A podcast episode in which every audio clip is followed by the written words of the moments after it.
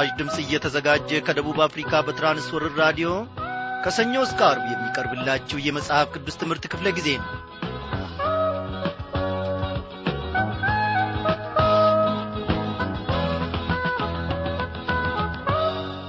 እንደምናመሻችሁ በጌታ የተወደዳችሁ ክብሯን አድማጮቼ እግዚአብሔር አምላካችን ዛሬም ፈቃዱ ሆኖ ደግሞ በቃሉ ማድ ዙሪያ ታላላቆችን ታናናሾችን ሁላችንንም እንዳመጣጣችን ሊባርከን ሰብስቦናል።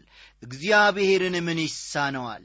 እግዚአብሔር ለችግረኛውም ለአንካሳው ለደካማውም ለብርቱም ቋንቋ አለው። እንዴት እንደሚንከባከብ ያውቅበታል። እኔን በዚህ ያዘኝ ታደሰን በዚያ መንገድ ይዛሃልና ብለን እግዚአብሔርን አናስገድደውም እግዚአብሔርንም አንመክሮም። እግዚአብሔር ብርቱና አዋቂ የዘላለም ጌታ ልዑል መካሪ አቻና እኩያ የማይገኝለት ድንቅ አምላክ ነው። ውዳችንና ጌታችን የሆነው ኢየሱስ ክርስቶስ ጥቃታችንን የማይወድ የዘላለም ጠበቃችን ነው። አዎ እሱ ከእልፍ አላፋት ሁሉ ይበልጣል። ሃሌሉያ። ውዴ Photography.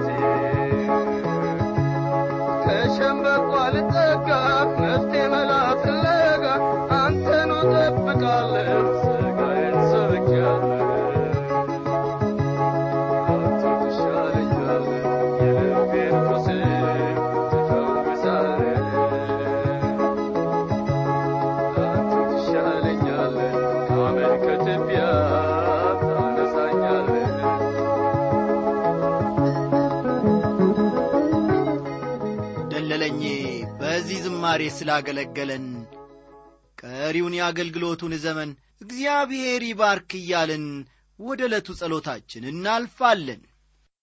እግዚአብሔር አባታችን እግዚአብሔር አምላካችን እናመሰግንሃለን። ስለ ትንሹም ስለ ትልቁም ነገ ተነጎዲያ ከፊት ለፊታችን ልታደርግልን ስላለህና ስለምታሻግረን ከክፉም ሁሉ ስለምትከልለን እግዚአብሔር ሆይ በእውነት እጅግ አድርገን እንወድሃለን እናመሰግንሃለን። አንተ ጥቃታችንን አትወድም። እግዚአብሔር አምላካችን ወይ መከታችን ሆነሃልና ሳንፈራ እንወጣለን ሳንደነግጥም ደግሞ እንገባለን። እግዚአብሔር ሆይ ክብር ለስም ይሁን ክብር ክብር ለስም ይሁን። እግዚአብሔር አምላካችን ሆይ በዚህች ምሽት እግዚአብሔር ሆይ እንደ ፈቃድህ ደግሞ ከቃልህ ታምራትን ማየት የምንችልበትን ጉልበትና አቅም ማስተዋልንም እንድትጨምርልን እንለምንሃለን።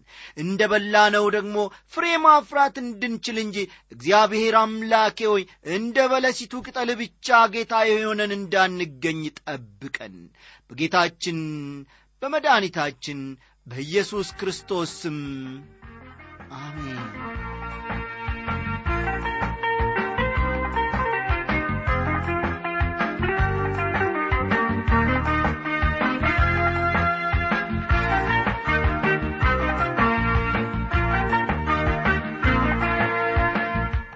ክብሯን አድማጮቼ ባለፈው ምሽት ክፍለ ጊዜ ጥናታችን በእስራኤላውያን ዘንድ በጣም የታወቀ የፋሲካ በዓልን እንዲሁም የዚህን በዓል ስለ መመስረት የበዓሉን ሥርዓቶችና ከበዓሉ ጋር የተቆራኙትን ታሪኮች እንዲሁም የእስራኤል ልጆች ከግብፅ ምድር እንዲወጡ ምክንያቱ የግብፃውያን በኩር የሆነ ሁሉ በሞት መልአክ መገደል ስለ መሆኑ የሚያወሳውን አንድ በአንድ ዘርዘር አድርገን ተመልክተን ነበረ።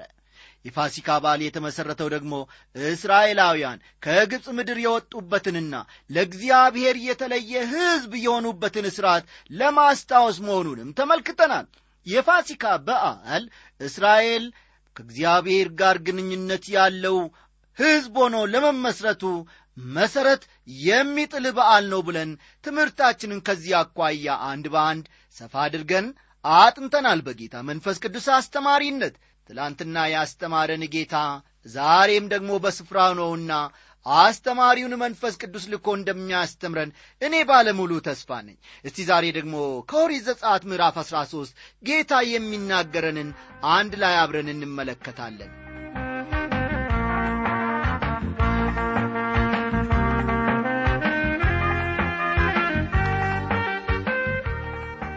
አድማጮቼ በዘጸአት ምዕራፍ 13 በእስራኤል ልጆች ዘንድ በኩር ሁሉ ለእግዚአብሔር መቀደሱን በእስራኤል ልጆች ዘንድ በኩር ሁሉ ለእግዚአብሔር መቀደሱን እስራኤላውያን ከግብፅ ባርነት የወጡበትን ቀን ዘወትር እንዲያስቡ መታዘዛቸውን እስራኤላውያን ከግብፅ ወጥተው ኤታም ወደ ተባለ ስፍራ መድረሳቸውንና እግዚአብሔር የእስራኤልን ልጆች በቀን በደመና አምድ በሌሊት ደግሞ በሳት አምድ መምራቱን እንመለከታለን። የእስራኤላውያን በኩር ለእግዚአብሔር ስለ መለየቱ የሚያወሳውን ክፍል ቀጠላ አድርገን እስቲ እንመልከት። የእስራኤል ልጆች ግብፅን ለቀው ጉዞአቸውን ወደ ቀይ ባሕር አቅንተዋል በዚህ ወቅት ነበር እግዚአብሔር ለእስራኤላውያን በሙሴ በኩል እንዲህ የሚል መመሪያ የሰጣቸው። ከቁጥር አንድ እስከ ሦስት ያለውን ተመልከቱ። እግዚአብሔርም ሙሴን እንዲህ ብሎ ተናገረው። በእስራኤል ልጆች ዘንድ ከሰውም ከእንስሳም ማኅፀንን የሚከፍት በኩር ሁሉ ለእኔ ቀድስልኝ የእኔ ነው።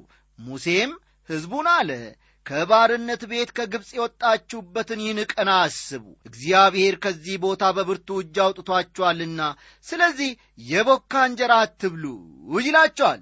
ለግብፅ አማልክት የተለዩት የግብፃውያን በኩር ሁሉ በመክሰፍቱ ተመትተው ሞተዋል። የእስራኤላውያን በኩር ደግሞ ለእግዚአብሔር አምላካቸው እንዲቀደሱ እግዚአብሔር ለሙሴ ይናገራል በግብፃውያን በኩርና በእስራኤል ልጆች በኩር መካከል ያለውን ልዩነት ትመለከታላችሁን? በዚህች ምሽት ቀደም ብላችሁ መጨበጥ ያለባችሁ ዋነኛው ነጥብ ይሄ ነው። እግዚአብሔር ከእኛ ከክርስቲያኖችም የመጀመሪያ የሆነውን በኩሩን ነገር ይፈልጋል። ልብ በሉ ወገኖቼ ከእኔና ከእናንተ የመጀመሪያ የሆነውን በኩሩን ነገራችንን እግዚአብሔር ይፈልጋል በዛሬው ዘመን በመጀመሪያ ደረጃ ብዙ ክርስቲያኖች የመጀመሪያውን ስፍራ ለእግዚአብሔር አይሰጡትም። እግዚአብሔር ከእኛ የተሻለውን በጣም የተሻለውን የሁሉን ነገር በኩር እንደሚፈልግ ማወቅ መቻል አለብን። ዛሬ ለእግዚአብሔር የሚገባውን በኩር እናንተ ለእኔ ይሻላል ብላችሁ አዎ በቁም ሳጥናችሁ ወይንም በሳጥናችሁ ወይንም በጠረጴዛ መሳቢያችሁ ወይንም በመሳሰሉት ቦታ የደበቃችሁት ያስቀራችሁት ለእግዚአብሔር መሰዋትና መስጠት የሚገባችሁን ነገር ሳትሰጡ ለራሳችሁ ያደረጋችሁት ነገር ምንድን ነው ዛሬ በሕይወታችንና በቤታችን ችግር የሆነው ነገር ቢኖር እግዚአብሔር የመጀመሪያውን ስፍራ ሲፈልግ እኛ ደግሞ ለእርሱ የመጨረሻውን ስፍራ መስጠታችን ነው ይህ መቶ በመቶ እውነት ነው። ትርፍ ጊዜ ካለን ብቻ እግዚአብሔርን ማገልገል እንፈልጋለን። አዎ ከመቶ ብራችን ውስጥ አምሳ ሳንቲም ከአምሳው ሳንቲም ውስጥ ደግሞ ለይተን አምስቷን ሳንቲም በመሰዊያ ውስጥ እንጥላለን። ለእግዚአብሔር ወገኖቼ ትንሹንና የተናቀውን ነገር መምረጥ ለእኔና ለእናንተ ተገቢ ነውን? እግዚአብሔርስ ቢፈልግ ያንን ሁሉ ባለ መቶውን ብር ባለ አምሳውን ብር ባለ አስሩን ብር አዎ በዐይናችን እያየን በእጃችን ውስጥ የምንሰስትለትን ባለ አምስቱን ብርና ባለ አምሳውን ሳንቲም ሊከለክለንስ አይችልምን እኔና እናንተ ግን ለእግዚአብሔር ለመስጠት ብዙ እንሰስታለን ብዙ እንንቀጠቀጣለን። ከአምሳው ሳንቲም ውስጥ ፈልገን ባለ አስሯን ሳንቲም ሳይሆን ባለ አምስት ሳንቲም ካለች አዎ መሰዊያ ውስጥ የምንጥለው ያቺኑ አነስተኛ የሆነችውን አምስት ሳንቲሟን ነው። እግዚአብሔር ይቅር ይበለን ወገኖቼ። ከዚህ ቀደም ይህንን በተመለከተ ጌታ መንፈስ ቅዱስ ብዙ ነገር አስተምሮናል። ወገኖቼ ቀደም ብዬ እንደ ተናገርኩት ትርፍ ጊዜ ካለን ብቻ እግዚአብሔርን ማገልገል እንፈልጋለን። አብዛኛውን ጊዜ የምናሳልፈው ግን በግል ጥቅሞቻችን ላይ ነው ወይም ዙሪያ ነው። አብዛኛውን ጊዜ ለእግዚአብሔር የምንሰጠው የተረፈውን ነገር ነው። ቀደም ባለው ትምህርታችን የተመለከትነው የእግዚአብሔር ሕዝብ አስቸጋሪም ሆኖ እግዚአብሔርንም ሲያሳዝን የነበረውና የእግዚአብሔርን ፍርድ የመጣባቸው አዎ ለእግዚአብሔር ቤት መልካሙን ነገር መስጠት ሲገባቸው መልካሙን ነገር መሰዋት ሲገባቸው ሕዝቡ ምን ያደርጉ ነበረ? ሊሞት የተዳረሰውን የተንቀጠቀጠውን የወደቀውን ላሞቻቸውን ከብቶቻቸውን ለእግዚአብሔር ቤተ መቅደስ ይሰዉ ዘንድ ወደዚያ ይወስዳሉ። እግዚአብሔር ከከሲታ ላሞቻችንና ከብቶቻችን ወይም ከማይረባ ነገሮቻችን ጋር ምንም ጉዳይ የለውም። እኔም እናንተም ማንኛችንም የያዝነው የጨበጥነው ነገሮቻችን ሁሉ የእግዚአብሔር ናቸው። አንሳሳት ወገኖቼ! አዎ ንብረታችን ገንዘባችን ዛሬ ያካበትነው ነገር ዛሬ የተዋብንበትና የምንመካበት ነገር ሁሉ የእግዚአብሔር ነው። እግዚአብሔር ሰጠን። እግዚአብሔር ደግሞ ሲፈልግ ሊነሳንም ይችላልና አንሳሳት። የከሳውን የጎበጠውን የተሰበረውን አንካሳ የሆነውንና ሊሞት የተቃረበውን ነገር ለእግዚአብሔር ባንሰዋ መልካም ነው። ወንድም ያለማየው ከተወሰኑ ዓመታት በፊት የነገረኝን ታሪክ ፈጽሞ አረሳም ወገኖቼ። አለማየው ከጓደኛው ተስፋዬ ጋር በመኪና ወደ ክፍለ አገር ይጓዝ በነበረበት በአንድ ወቅት ተስፋዬ አንድ ለሁላችን ትምህርት ሊሰጥ የሚችለውን ልምምዱን ለዓለማየሁ ይነግረዋል ያጫውተዋል።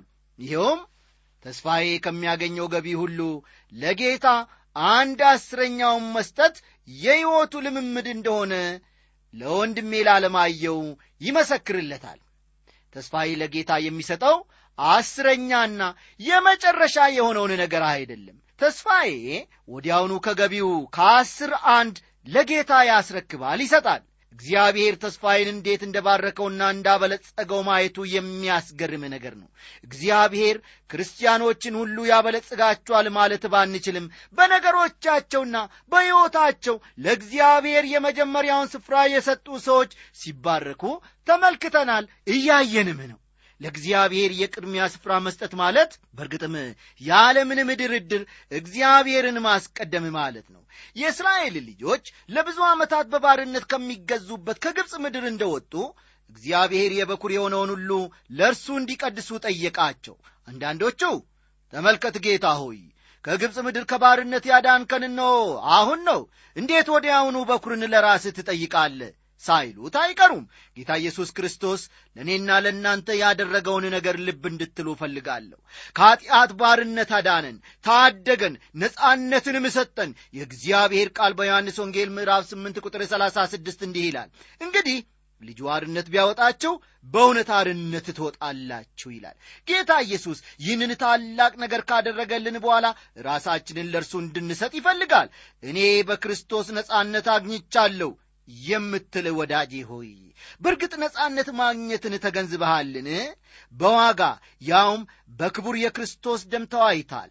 ራስህን በፈቃደኝነት ለእርሱ በምትሰጥበት ጊዜናም እርሱን በሕይወት ስታስቀድም በረከት በሕይወት ይመጣል ይፈሳል።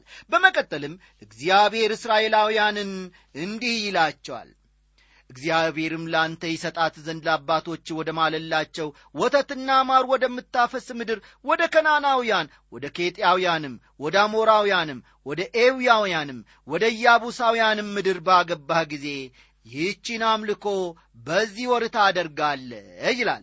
ቁጥር አምስትን ይመለከቷል ይህንን ቁጥር ጠቅለላ አድርገን ስንመለከት እስራኤላውያን ወደ ተስፋይቱ ምድር ሲገቡ የፋሲካንና የቂጣን በዓል በየዓመቱ ማክበር አለባቸው።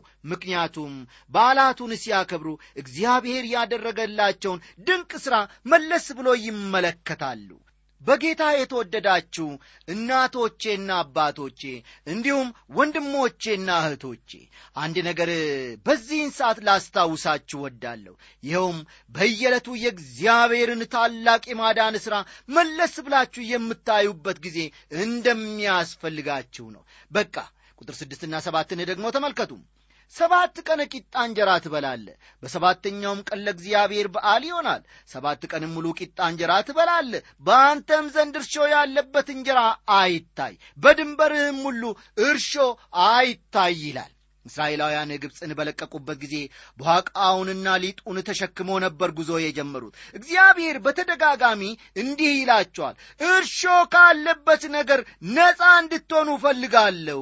ሰባት ቀን በተከታታይ እርሾ ያልገባበትን ቂጣ ትበላላችሁ። እርሾ ያለበት ቂጣ ከእናንተ ዘንድ ወይም በቤታችሁ መታየት የለበትም ነው የሚላቸው ወዳጄ ሆይ እግዚአብሔር እርሾ ካለበት ነገር ጋር በፍጹም አይስማማም። ስለዚህ ለእስራኤላውያን የተሰጠው ይህ መመሪያ ለእኛም ትልቅ ትምህርት ይሆንልናል። ዛሬ በሕይወታችን ውስጥ እርሾ የሆነው ነገር እግዚአብሔር ደስ የማይሰኝበትና የማይከብርበት ነገር ምንድን ነው ክርስቲያኖች ሆይ ከዓለማውያን ጋር በማይመች ሁኔታ ተቆራኝታችሁ ይሆንን እኔ አላውቅም። በዓለምና በዓለም ውስጥ ያለውን ነገር እንዳንወድ እግዚአብሔር አስጠንቅቆናልና ጠንቀቅ እንበል። ወንድሜ ታምሩ ወንድሜ ዘለቀ ወንድሜ ጥላሁን ወንድሜ አበራ ወይንም ደግሞ እህቴ ቤተልሔም ሆይ አሁን በዚህን ሰዓት ኑሯችሁን እንድትመለከቱ በእግዚአብሔር ፊትም ደግሞ ራሳችሁን እንድትመረምሩ ጠይቃለሁ ምናልባት ትዳር አስባችሁ ትዳር ለመመስረትም እፈልጋችሁ ከዓለማውያን ጋር በማይመች ሁኔታ ተጠምዳችሁ ልባችሁ በዚያ ደግሞ የተደሰተበትና የተጠመደበት ነገር ቢኖር ዛሬውኑ እንድታቆሙ ጌታ መንፈስ ቅዱስ በዚህች ምሽት ይናገራቸዋል። እኔ የኔንም ነገር እግዚአብሔር ያያልና ራሴን በእግዚአብሔር ፊት መረምራለሁ እርሾ የሆነብን ነገር ምንድን ነው ወገኖቼ ሆይ ያው ዘጻት ምዕራፍ 13 ቁጥር 8 እንዲህ ይላል በዚያም ቀን ከግብፅ ባወጣው ጊዜ እግዚአብሔር ስላደረገልኝ ነው ስትል ለልጅ ትነግረዋለ ይላል። ይህ በዓል ከአንድ ትውልድ ወደሚቀጥለው ትውልድ መተላለፍ ነበረበት። ምክንያቱም የእስራኤል ሕዝብ እግዚአብሔር ከግብፅ ምድር ከባርነት ቀንበር የታደጋቸውን ዞትር ማስታወስ አለባቸውና ቀጠል አድርጋችሁ ከቁጥር ዘጠኝ እስከ አስራ ሁለት ያለውን ደግሞ ተመልከቱ። የእስራኤላውያን ንብረት የሆነው የእንስሳት በኩር ደግሞ ለጌታ ይለያል። ተመልከቱ እነዚህ ሰዎች ፍሬያማ የሆኑት ከጌታ የተነሳ መሆኑን ማወቅና ይህንንም በስጦታቸው መመስከር አለባቸው። እኔና እናንተም ዛሬ የተባረክነው እጃችን እቤታችን ጓዳችን ውጭ አደባባያችን የተባረከው ከእግዚአብሔር የተነሳ ነውና ለእግዚአብሔር ደግሞ መስጠትን አንርሳ። ቁጥር አሥራ ሦስት የአህያውን በኩር በጠቦት ትዋጀዋለ ባትዋጀውም አንገቱን ትሰብረዋለ የሰውንም በኩር ሁሉ ከልጆች መካከል ትዋጀዋለ ይላል። የአህያ በኩር ሁሉ በጠቦት መዋጀት አለበት። እግዚአብሔር ይህንን ረጅም ጆሮ ያለውን የተለየ እንስሳ ለመሥዋዕትነት ወይም ለስጦታነት አልፈለገውም። ለምን እንዳልፈለገው በውል ባናውቅም እግዚአብሔር ለመሥዋዕትነት የሚፈልገው ግን ጠቦትን ነው ከልጆችም መካከል በኩር የሆነው ተለይቶ ለእግዚአብሔር ይዋጃል። በኋላ እንደምንመለከተው ከሆነ የሰው በኩር የሚዋጀው በብር ነው። ናስ የመዋጀት ገንዘብ ነው። ከቁጥር 14 እስከ 15 ያለውንም ማንበብ ትችላላችሁ በዚህ ክፍል ውስጥ በተደጋጋሚ እንደምንመለከተው የፋሲካን በዓል በሚያከብሩበት ጊዜ ሁሉ የእስራኤል ልጆች እግዚአብሔር በታላቅና በጸናች ክንዱ ከግብፅ ምድር እንዳወጣቸው ያስባሉ። ከግብፅ ባርነት ነፃ የወጡት እነዚህ እስራኤላውያንና ትውልዳቸው በሙሉ የበኩር ልጆቻቸውን በብር መዋጀት አለባቸው መጽሐፍ ቅዱስ በአንደኛ ጴጥሮስ ምዕራፍ 1 ከቁጥር 18 እስከ 19 እንዲህ ይላል። ከአባቶቻችሁ ከወረሳችሁት ከከንቱ ኑሯችሁ በሚያልፍ ነገር በብር ወይም በወርቅ ሳይሆን ነውርና እድፍ እንደሌለው እንደ በግ ደም በክቡር የክርስቶስ ደም እንደተዋጃችሁ ታውቃላችሁ ይለናል። ይህ በብሉይ ኪዳን የተጠቀሰው የመዋጀት ሥርዓት በአዲስ ኪዳን በጌታ በኢየሱስ የተደረገውን የመዋጀት ሥራ ያመለክታል ማለት ነው። እስቲ ቁጥር 17 እናንብብ እንዲህም ሆነ ፈርዖን ሕዝቡን በለቀቀ ጊዜ ምንም ቅርብ ቢሆን እግዚአብሔር በፍልስጤማውያን ምድር መንገድ አልመራቸውም። እግዚአብሔር ሕዝቡ ሰልፉን ባየ ጊዜ እንዳይጸጽተው ወደ ግብፅም እንዳይመለስ ብሎአልና ይላል። ልክ ከግብፃውያን ባርነት በጥድፊያ የወጡት እስራኤላውያን ለጦርነት የተዘጋጁ ስላልነበሩ እግዚአብሔር ሰልፍ በሚበዛበት በአጭር መንገድ ሊመራቸው አልፈለገም። ያን ጊዜ የነበሩ እስራኤላውያን እንደ ዛሬው እስራኤላውያን በጦር መሳሪያ በታንክና በጦር አይሮፕላኖች የተደራጁ አልነበሩም። ከግብፅ ባርነት የወጡት እስራኤላውያን ከጠላቶቻቸው ጋር የሚዋጉበት ብቃትና መሳሪያም አልነበራቸውም። እግዚአብሔር ብቻ በቸርነቱና በጥበቃው በምድረ በዳ ይመራቸው ነበረ። ከዚህ ሰልፍና ውጊያ ለመዳን ግን ረጅም መንገድ መዞር ነበረባቸው። ወደ ተስፋይቱ ምድር እስኪገቡ ድረስ አርባ ዓመታት በተጓዙበት ጉዞ ብዙ ጠላቶች አላጋጠሟቸውም። በዚህ ረጅም ጉዞ ወቅት ግን እስራኤላውያን ሰልፍ መማራቸው ግን አልቀረም። ምናልባት እግዚአብሔር እኮ በአጭር መንገድ በታምራዊ ሁኔታ ከጠላቶቻቸው እየተከላከለ ሊመራቸው ይችላል የሚል ሰው ከእናንተ ከአድማጮቼ ይኖራል ብዬ ገምታለሁ። በጣም ጥሩ። ይህ ዐይነት አስተሳሰብ ሁልጊዜ ያስገርመኛል። አንዳንድ ክርስቲያኖች እግዚአብሔር በእያንዳንዱ ደቂቃ ታምራት ማድረግ አለበት ብሎ ያስባሉ። በታመሙ ወይም ችግር በገጠማቸው ጊዜ ሁሉ እግዚአብሔር ታምራዊ በሆነ መንገድ እንዲገናኛቸውም ይፈልጋሉ፣ ያስባሉ። እኔ በእግዚአብሔር ችሎታ ላይ ምንም ጥያቄ ወይም ጥርጥር የለኝም። እርሱ ሁሉን ማድረግ ይችላል። ጥያቄው ግን እግዚአብሔር እኛን ሊረዳን የትኛውን መንገድ ሊጠቀም ይፈልጋል የሚል ነው። እግዚአብሔር ወገኖቼ የራሱን ዕቅድና የአሰራር መንገድ ይከተላል እንጂ የእኔና የእናንተን የደካማዎች ሰዎችን አስተሳሰብ መንገድ አይከተልም። እግዚአብሔር በሕይወታችን ፈቃዱን ሊፈጽም ታምራትንም ሊያደርግልን ይችላል። እግዚአብሔር ፈቃዱን በሌሎችም መንገዶች ሊገልጽልን ይችላል። እግዚአብሔር በፍልስጤማውያን መንገድ እስራኤላውያንን በተአምር ሊመራቸው ይችል ነበረ። ልብ በሉ እግዚአብሔር በፍልስጤማውያን መንገድ እስራኤላውያንን በተአምራት ሊመራቸው ይችል ነበረ።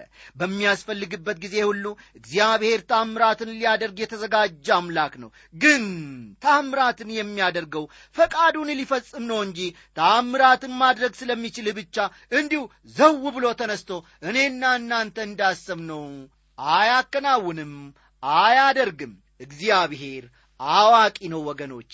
እኔና እናንተ አንሳሳት። ቁጥር 18 ነገር ግን እግዚአብሔር ሕዝቡን በዙሪያ መንገድ በኤርትራ ባሕር ባለችው ምድረ በዳ መራቸው፣ የእስራኤልም ልጆች ከግብፅ ምድር ተሰልፈው ወጡ ይላል። እስራኤላውያን ግብፅን የለቀቁት ሁከትና ትርምስ ባለው ሁኔታ ሳይሆን በሥርዓት ተሰልፈው ነበረ። ለጦር ሰራዊት የሚሰጠውን ዐይነት ሥልጠና ባያውቁም እንኳን በአንድ ረድፍ ገብተው ተሰልፈው ነበር ግብፅን የለቀቁት። በምድረ በዳ ሲጓዙ ብትመለከቱ ኖሮ በሥርዓት የተካነውን ቡድን በሰልፍ ሲጓዝ ታዩት ነበረ። የእግዚአብሔር ሕዝብ ሁልጊዜም ሥርዓት ያለው ሕዝብ ነው ወገኖቼ።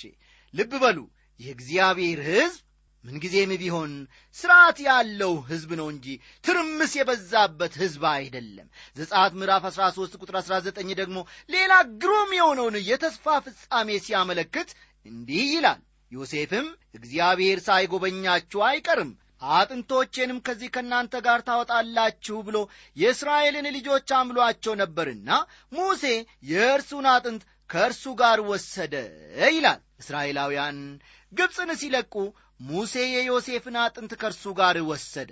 በዘፍጥረት ምዕራፍ 50 ቁጥር 24 በጣም አስደናቂ ጥቅስ እናገኛለን። እንዲህ ይላል፣ ዮሴፍም ወንድሞቹን አለ እኔ ሞታለሁ እግዚአብሔርም መጎብኘትን ይጎበኛቸዋል፣ ከዚህችም ምድር ያወጣቸዋል፣ ለአብርሃምና ለይስሐቅ ለያዕቆብም ወደ ማለላቸው ምድር ያደርሳቸዋል ካለ በኋላ በመቀጠል በቁጥር 25 ላይ እንዲህ ይላል፣ ዮሴፍም የእስራኤልን ልጆች እግዚአብሔር ሲያስባችሁ አጥንቴን ከዚህ አንስታችሁ ከእናንተ ጋር ውሰዱ ብሎ አማላቸው ይላል። ምንኛ ድንቅ ቃል ነው ወገኖቼ። ዮሴፍ ይህንን ንግግር ከተናገረ በኋላ ወደ ሁለት መቶ ዓመታት አልፈውታል። ግን የተፈጻሚነቱ ጊዜ አሁን ደረሰ። ዮሴፍ በሚሞትበት ጊዜ በግብፅ አገር እጅግ ታዋቂ ሰው ስለነበረ በክብር ስፍራ መቀበር ነበረበት። በኋላ ግን ዮሴፍ የሠራውን መልካም ገድል የማያውቅ ንጉሥ በግብፅ ስለተነሳ እስራኤላውያን አጥንቱን ቆፍሮ ለመውሰድ አልተከለከሉም። ዮሴፍ ለምን አጥንቱን ከግብፅ ምድር ተወስዶ በተስፋይቱ አገር እንዲቀበር ፈለገ ትሉ ይሆናል። ዮሴፍ በመጨረሻው ዘመን ከሞት እንደሚነሳና ወደ ሰማይ እንደሚወሰድ ቢያውቅ ኖሮ አጥንቱ በእስራኤል ወይም በግብፅ መሆኑ የሚያመጣ ለውጥ አለን ትሉም ይሆናል። አዎ ጥያቄያችሁ አግባብነት ያለው ነው።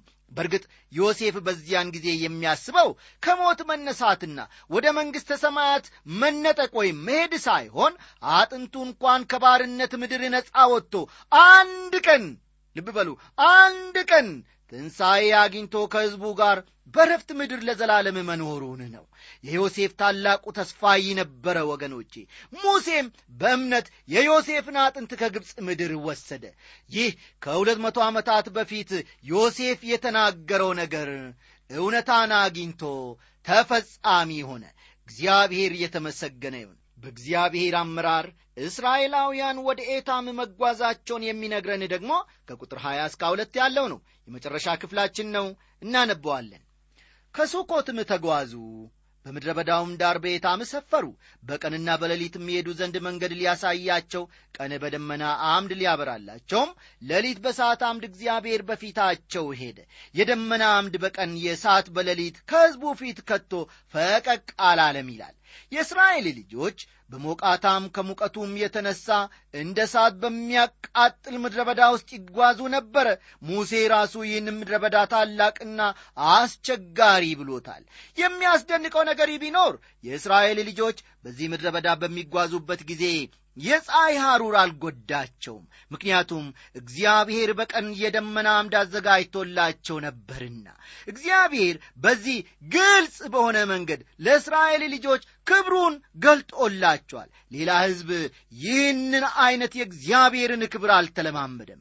ሐዋርያው ጳውሎስ በሮሜ መልእክቱ ምዕራፍ 9 ቁጥር 4 ስለ ዘመዶቹ ስለ እስራኤላውያን እንዲህ ይላል እነርሱ እስራኤላውያን ናቸውና ልጅነትና ክብር ኪዳንም የሕግም መሰጠት የመቅደስም ሥርዓት የተስፋውም ቃላት ለእነርሱ ናቸውና አለ። ወገኖቼ ለእነዚህ ሕዝቦች የእግዚአብሔር ክብር ማለትም የእግዚአብሔር ሕልውና ተገልጦላቸዋል። በዛሬው ዘመን ያለችው ቤተ ክርስቲያን የእስራኤል ልጆች በምድረ በዳ ያዩትን ዐይነት የእግዚአብሔርን ክብር ላታይ ትችላለች። በማየት ሳይሆን በእምነት ነውና የምንመላለሰው እግዚአብሔር በክርስቶስ ኢየሱስ በሰማያዊ ስፍራ በመንፈሳዊ በረከት ሁሉ እንደባረከን ሐዋርያው ጳውሎስ በኤፌሶን መልእክቱ ምዕራፍ አንድ ቁጥር ሦስት ይነግረናል። እስራኤላውያን የክርስቶስን መምጣት በተስፋ ይመለከቱት ነበር። እኛ ግን የአዳኛችንን መምጣት ወደ ኋላ ተመልሰን በታሪክ ውስጥ እንመለከተዋለን። እንድናምን ዘንድ ጌታ በአካል እንዲገለጥልን አያስፈልግም። እነርሱ የእግዚአብሔር ክብር በሚታይ መልኩ የተገለጠላቸው በክርስቶስ ኢየሱስ በኩል በታሪክ ውስጥ የተገለጠውን የደህንነት ሥራ ሊያዩት ስላልቻሉ ነው። ይህንን ክፍል ከማጠቃለላችን በፊት አንድ እውነትን እንመለከታለን። እግዚአብሔር ሕዝቡን በምድረ በዳ በጥንቃቄ እንደመራቸው ዛሬም የእርሱ የሆኑትን የሚመራ አምላክ ነው። አመራሩም በተለያዩ መንገዶች ይገለጣልና አንሳሳት፣ አናጉረምርም። እግዚአብሔር አዋቂ ነው። ደህና ደሩልን።